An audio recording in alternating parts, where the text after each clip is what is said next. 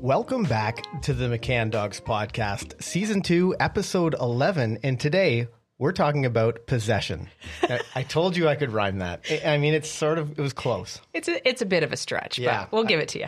Now, um, this is a, a, a topic that a lot of people ask questions about, usually when they have a problem.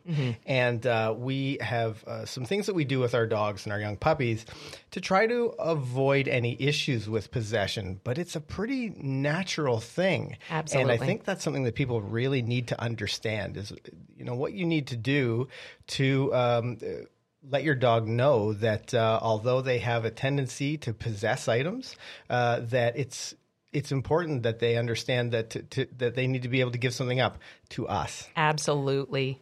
Absolutely. We tend to, as humans, we tend to think in a very linear fashion where things are either good or bad, right? Someone's either a criminal or not a criminal. And then there's this point where you can do some rehabilitation and make that person into a good person from the bad person that they might have been or been acting as. And we tend to apply that to our dogs as well. They either bite or they don't bite. And if they do bite, there's this big rehabilitation process. And if they don't bite, they're not a biter. And that unfortunately has really, it's way too much of a simplification for dogs. The thing is, we love dogs as dogs, and they have all these qualities that come with them. And some of those qualities are not desirable in a human world, but we don't get to pick and choose what we like. We get what we get because that's the makeup of the dog. The genetics of the creature includes a creature that is allowed to possess items. It is completely lawful in the rules of dogdom to possess items. You know, dogs will exert um, their sort of authority in a situation by saying, I am the owner of this item. Ownership is a big deal with dogs. And if you get into a situation where your dog thinks that's an okay way to continue to act in our human world, then you could lead yourself down a bad road. What we want to be able to do is teach our dogs preventatively that us taking items away from them is a good thing. We're not a threat. You know, it's not the same rules that they would need to use in dogdom.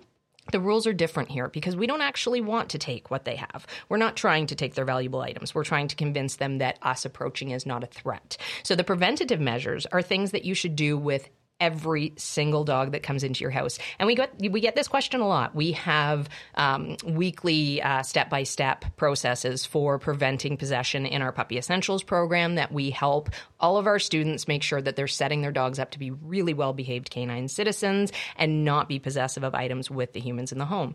And when we have puppies that are not showing any signs of possession, that's perfect. That's exactly what we want. But a lot of the times the students will come to us and say, well, you know what? I don't have this problem. So I do, do I still need to spend the time on this?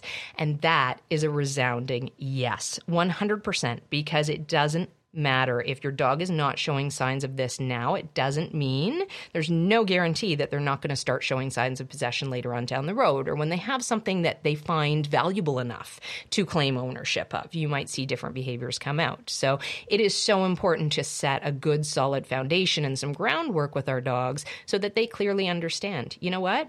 I'm not a threat. Me taking something away from you means better things are going to happen in return. And we have all sorts of drills and games we use for that.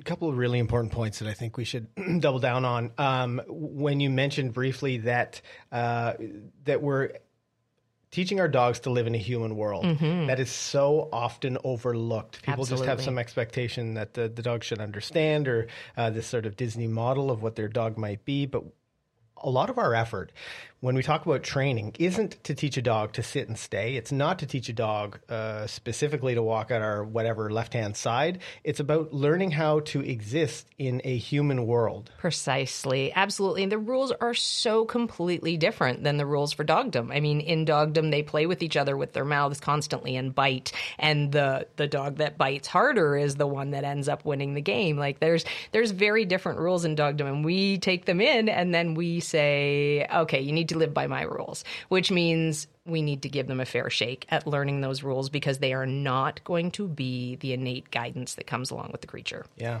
The other thing that you talked about is uh, that you do this with any dog, and uh, kind of to go along with what we're talking about when it comes to training, and, training doesn't mean obedience skills. Uh, we've done this with adult dogs that came into our household, and um, it's a great, it's an important thing to, when we teach leadership. Yes. It's an important uh, opportunity to teach your dog that putting in that little bit of effort for you is valuable. Um, so you know this could be dogs of any breed, any age. It's Absolutely. a it's a training activity, whether you've got a brand new rescue at home or an eight week old puppy. You bet. The only caveat that I would make is if you start seeing things that you're not comfortable with, and um, th- some of the some of the signs that you might see that a dog is showing possession. You know, they might place their paw over a toy. Things like that are not are not an extreme sign of possession. They're a mild sign of possession. And that is where you want to step in with drills. You know, if you see your dog doing things like moving their body over an item when you approach, or pacing with an item, or hiding an item, those are signs that that, that dog might have a tendency towards possessing things that are even lower value. So let's get some drills in, let's get some preventatives done.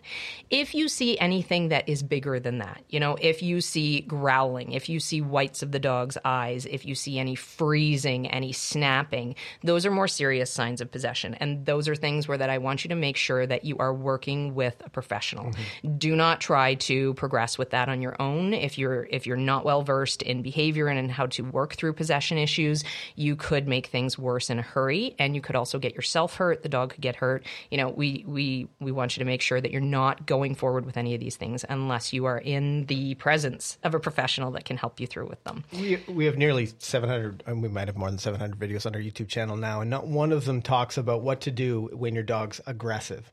Um, or, There's a reason or, for possessive. that. there is a reason for that. Yeah, absolutely. Because we've uh, seen enough dogs in, in, in conversations with some of the other McCann professional dog trainers. Mm-hmm.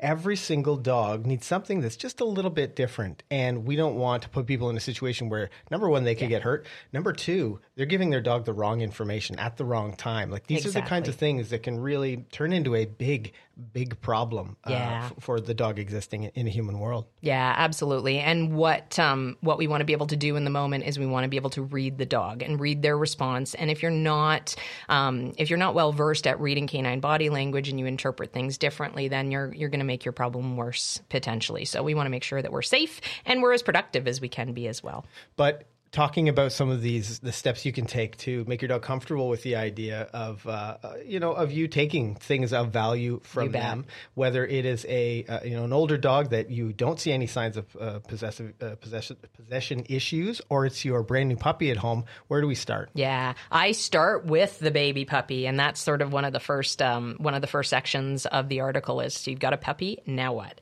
One of the first things that i will do is i will leave them in their crates with um, with with not so valuable chews. Uh, things like Nylabones, things like stuffed Kongs, you know, those are things that they can have. And I, I in most cases, you're not going to have a puppy that right away tries to possess any of those items. Be careful about going to the really high value items right away with a puppy. If they don't have learning skills in place yet, if you haven't taught an out, if you haven't started to teach them that you are approaching as a valuable thing, giving them something that's really high value right off the bat and then just working on existing with the puppy might set you up to actually create a little bit of a possession issue. So work it backwards. If I do give my puppies a bully stick, I actually hold it. Mm-hmm. And I will hold the bully stick and have the puppy on my lap. So we do a little bit of snuggling. And then in addition to that, they get this chew that they're going to get to be entertained by. So it does a couple of things. It helps my dog rehearse being calm on my lap and hanging out with me. It helps bring some value to my puppy from me because I have this great thing that they're chewing and enjoying along. And it, it, it doesn't it doesn't give me a uh, potential to rehearse possession because the puppy isn't actually possessing it. I'm possessing it and I'm allowing him to chew. So it's this, you know, good, gracious gesture there that my puppy is going to enjoy being with me because he can chew on that chewy. So that is absolutely the first thing that I do when I'm working with any any puppy. I always make sure they have some time with that. How do you know what's uh, going to be a low value uh, toy for, yeah. for a dog? Yeah, great question. So, I mean, you can start with items that are not edible, and that is usually going to be something that's a little bit lower value. And of course, we always want to be careful that the things that our puppy is ch- are chewing are not items that are going to be dangerous for them. So, I wouldn't, for example, leave them with a rope toy because chances are they're going to take pieces off that and swallow it, and that can cause all sorts of other problems. So, it's got to be a safe chew toy and something that my puppy is readily willing to leave and not, you know, doesn't seem super intense about if he's, you know, willing to go over and chew it for a bit and then willing to wander away and do something else, I know that's not something that's such a high value that he's going to really, really want to possess it. And all the while, while I'm introducing those lower value chew toys, I'm also working with the higher value chew, value chew toys with these sections where I'm possessing it, I'm holding it, etc. So there is a balance between the two things, but definitely it's important that when they're actually in the position where they can possess it, it's something that they're not really that over the moon keen on. Like I wouldn't give my dog a raw bone in that situation. Yeah, and uh, I've heard students say something like, "Well, you know, I don't, I don't think he has possession issues. Sometimes I'll just pick up his food, and, and you know, how do I work through picking up his mm-hmm. food?" And um, in my opinion, that's just being annoying. Yeah. You know, that's annoying to the dog, and you're setting your dog up for failure. That's a testing uh, opportunity. Absolutely. When we do something like work with a food bowl, how would you introduce something mm-hmm. like an exercise like that, knowing that it's high value for the dog? Yeah, you bet. And some of those steps are in this article. So you can actually go through and if you're listening, you can go through and train your puppy with some of these steps at home. Um, so basically, we're going to start with the empty food bowl because the empty food bowl is already a valuable thing. You know, as soon as you fed your puppy a couple of meals in the food bowl, they recognize it. It's something that's going to be important in their life. And basically, they are going to value that already because it associates coming with food. So now what you can do is you can associate you being around that food bowl with food appearing. So as I'm hanging out with my dog, I might sit on the floor in the kitchen or in the living room and put the food bowl in between me and my puppy. And as he investigates it, I'm going to say, You're a great puppy. And I'm going to toss in a couple of kibbles or maybe something a little bit more exciting. But basically, what I'm doing is I'm creating the association that me being close to the food bowl is a really good thing. I'm going to let him eat those couple of kibbles. And then when he sort of stops and looks at me and goes, Okay, what gives? What's next? Maybe he investigates the food bowl again. I'm going to yes and drop in a couple more. So that is a really nice way of just saying, I'm valuable. The food bowl is valuable, sure, but me approaching it is not a threat to you whatsoever. It actually means good things are going to be anticipated. Now, um, as we get closer to the high value items, you know, how how are you ha- number one? How are you handling outside of training with these items? What are you doing with high value items so that your puppy does re- that they do remain valuable? Yeah, you bet. So with the high value items, when I start, I start with the puppy in my lap, and then once I've um, once I've gotten maybe a couple of weeks into my life with this new puppy, I've always had an out command taught by the two week mark, without question, with any of my puppies. Those of you who've had puppies lately, you know that they are just absolute hoovers. They pick up anything and everything. And I like to tell my students as well, if you're if you spend a lot of time wrestling things out of your dog's mouth, you're actually giving them deposits in the possession bank. So they're getting to practice holding on to that item and trying. And you might be able to get away with that when they're eight and a half weeks old because they're not strong enough to keep you out of their mouth. But that is not going to last you a very long time. So one of the first skills I teach my dogs out and leave it. Those are two really early on skills that I teach my puppies. We do really heavy duty management to make sure that we keep our puppies out of trouble. So, you know, when I can't supervise, my puppies are in the crate. When they come out, I make sure that things are tidy and clean. There's not a whole bunch of debris on the floor for them to get into trouble with. So I set the scene up as much as possible for success, minimize all the things that my puppy's going to pick up in those first couple of weeks while I'm teaching the out. And usually by day two, I've got, they've got a good idea what out means. I say out and they'll start trying to spit what they've got because they know something better is coming. So it's a really quick process to teach the out if you get on it right away, which is really nice. What about those puppies who are so wildly food motivated that people say, as soon as I bring out the treats, my dog doesn't care about toys? Yeah. This is still an exercise you want to work on with those puppies. Absolutely. And that is a nice problem to have. Having a food motivated puppy makes your life really, really easy. You just have to be a little bit strategic about the way you're working things. So if you're only if you're only able to get one trade repetition with a toy using food, well, maybe you can use another toy. You know, rather than using food, which is higher value, if I have two toys that are fairly similar or identical, my puppy is playing with one toy, and, and we're talking about using a trade system to teach the out command, which is how we do things. In the early days, we will say out and then offer the trade so that they spit what they've got, and lots of rewards come. And through good timing, they'll start to anticipate on the out when you say out as you delay that um, that trade offering, and then it just picks up as this really, really great command.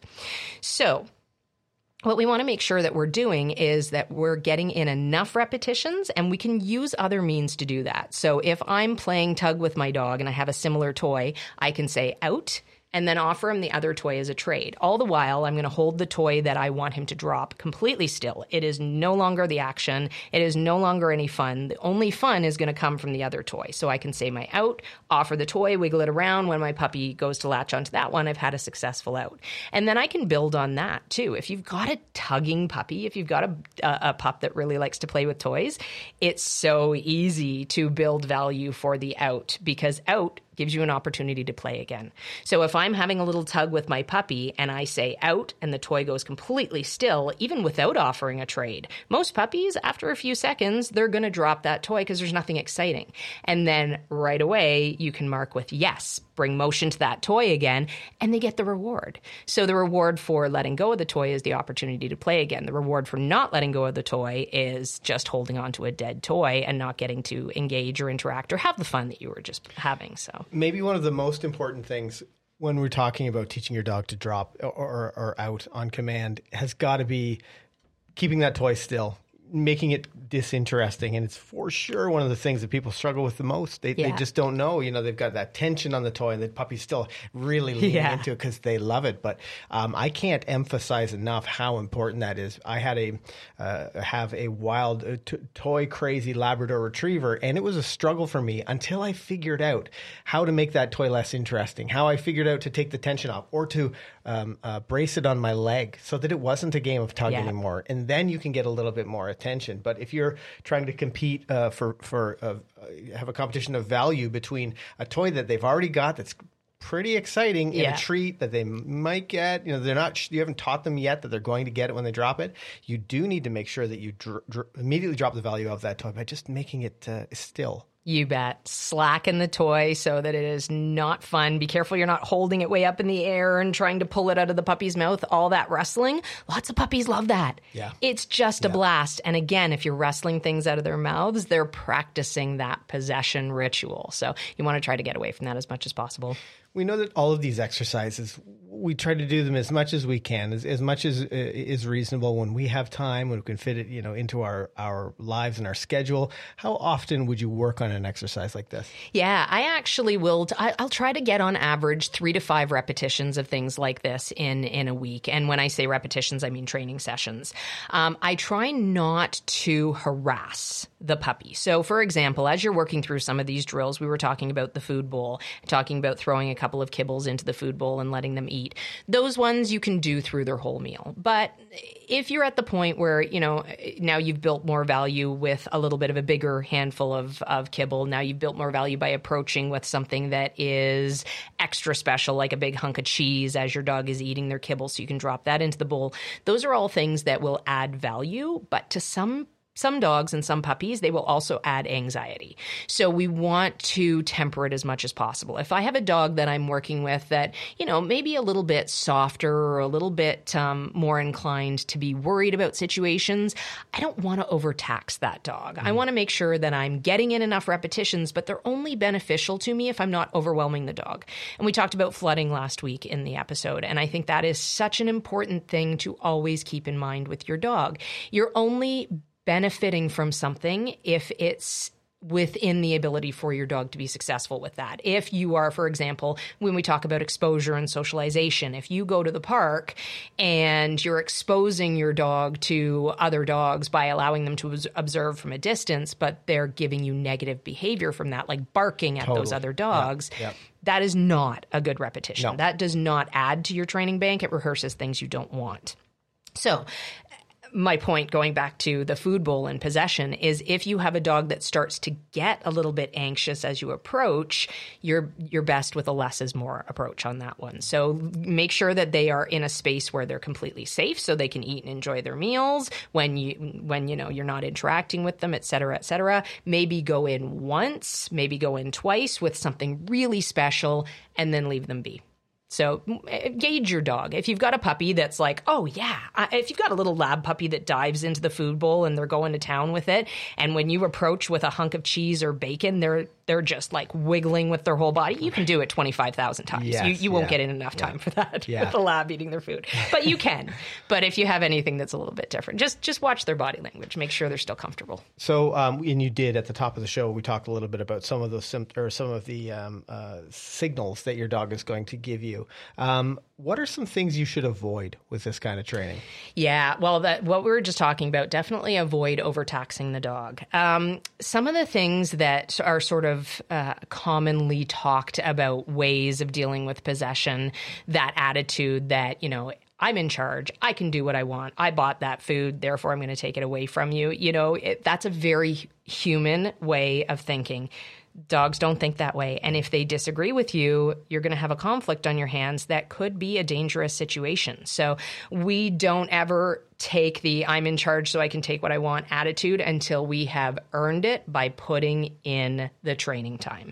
So if I've done all these repetitions where I'm working on approach and adding value, where I'm working on being close to my dog and adding value to that, you know, the the um, the second step that I take with my puppies is to have them laying down with the chew toy, with the extra high value chew toy, as I'm sitting beside them, and then I'll just occasionally throw a chunk of cheese you know so they're on leash they're there with me so they have to stick around and i'm just going to toss a chunk of cheese towards my dog. And that's the point where i'm going to start to reach in take the stick give him the piece of cheese and then give him back the stick. So it's a really win-win situation.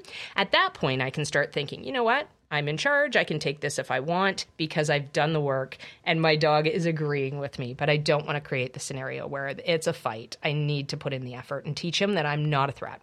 When people say like, "I can't believe how quickly your your dogs listen to you," you know, you're obviously a dog trainer. I think what dog trainers understand is the importance of these exercises. They also understand a balance between working on an exercise like this and hovering. And you Yes. talk a little bit about hovering in your article. I think we should probably uh, highlight that. Yeah, and that's one of the. it- It's sort of the I'm I I can hang out here because I want to prove that you're safe, even though you're uncomfortable with it. And we see this a lot where people aren't sure what to do, so they just keep saying, "Oh, you're okay, you're a good dog," and they keep petting even though the dog is tense and growling and clearly saying, you know, back off. I'm not comfortable with this, and I'm not in any way suggesting that it is okay for the dog to say, "I'm not comfortable, back off." We need to work through that, but we can't ever we can't ever try to impart our our will on the dog by by hovering and trying to trying to pet them out of it, trying to comfort them through it. That is not what they need. Dogs don't dogs won't respond to those sorts of emotions in that situation. It's a, this is mine and you need to back off. So we need to change the emotional state. We need to make them comfortable with the situation and we may need to make them understand that us approaching is a good thing, which means that you need to work with purpose when you're doing your approach and retreat. We don't want we don't want to walk in and hover and then drop a hunk of cheese because that might bring our dog to a point where they're first resentful or anxious and then they get the cheese and it kind of there there's always going to be arguments about this in in uh, in dogdom and in dog training about what you're rewarding when you reward an emotional state but we know for certain that we want to try our best to avoid uh, rewarding the wrong emotional state. So I don't want to feed my dog if he's feeling anxious about something. I want to feed him as a means of him feeling excited about something. So I need to be careful with the with the whole hovering thing. I need to move in, work with purpose, drop my treat, move out so that it's not a situation where they start to get anxious and then get a reward from that.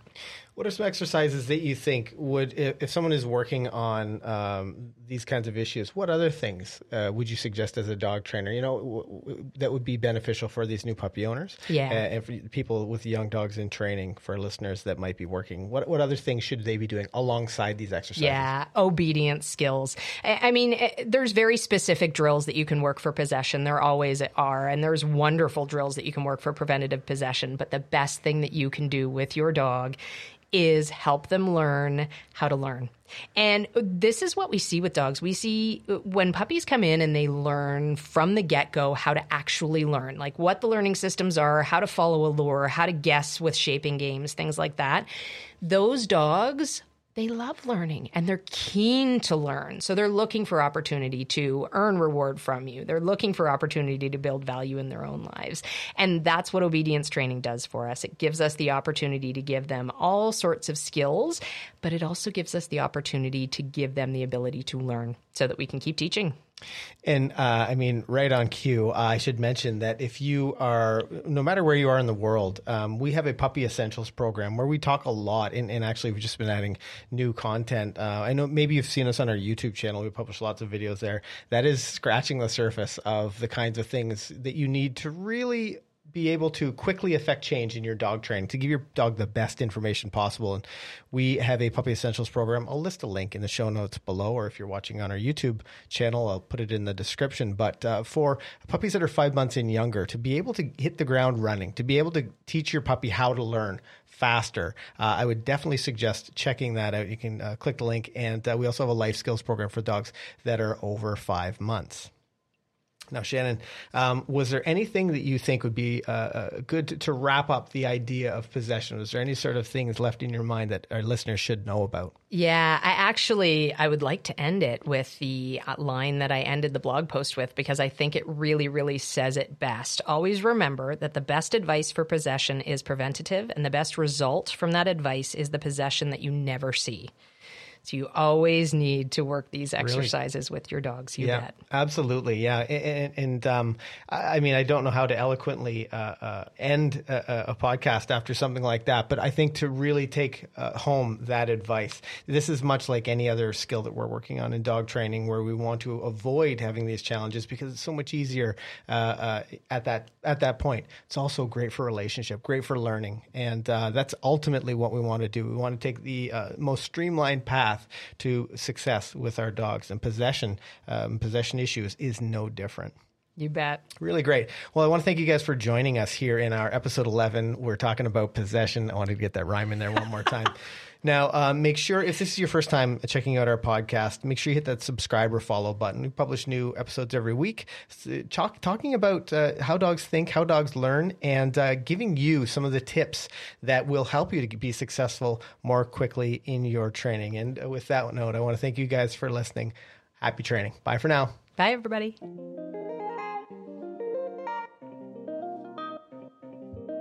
I hope you enjoyed this episode of the McCann Dogs podcast. And if you'd like some more training resources, be sure to check us out on YouTube, Instagram, and Facebook at McCann Dogs. And if you'd like to train with us online, be sure to check out the show notes below for our My Dog Can online training program, where we know in just a few weeks your dog will become a well behaved family member. Until then, happy training.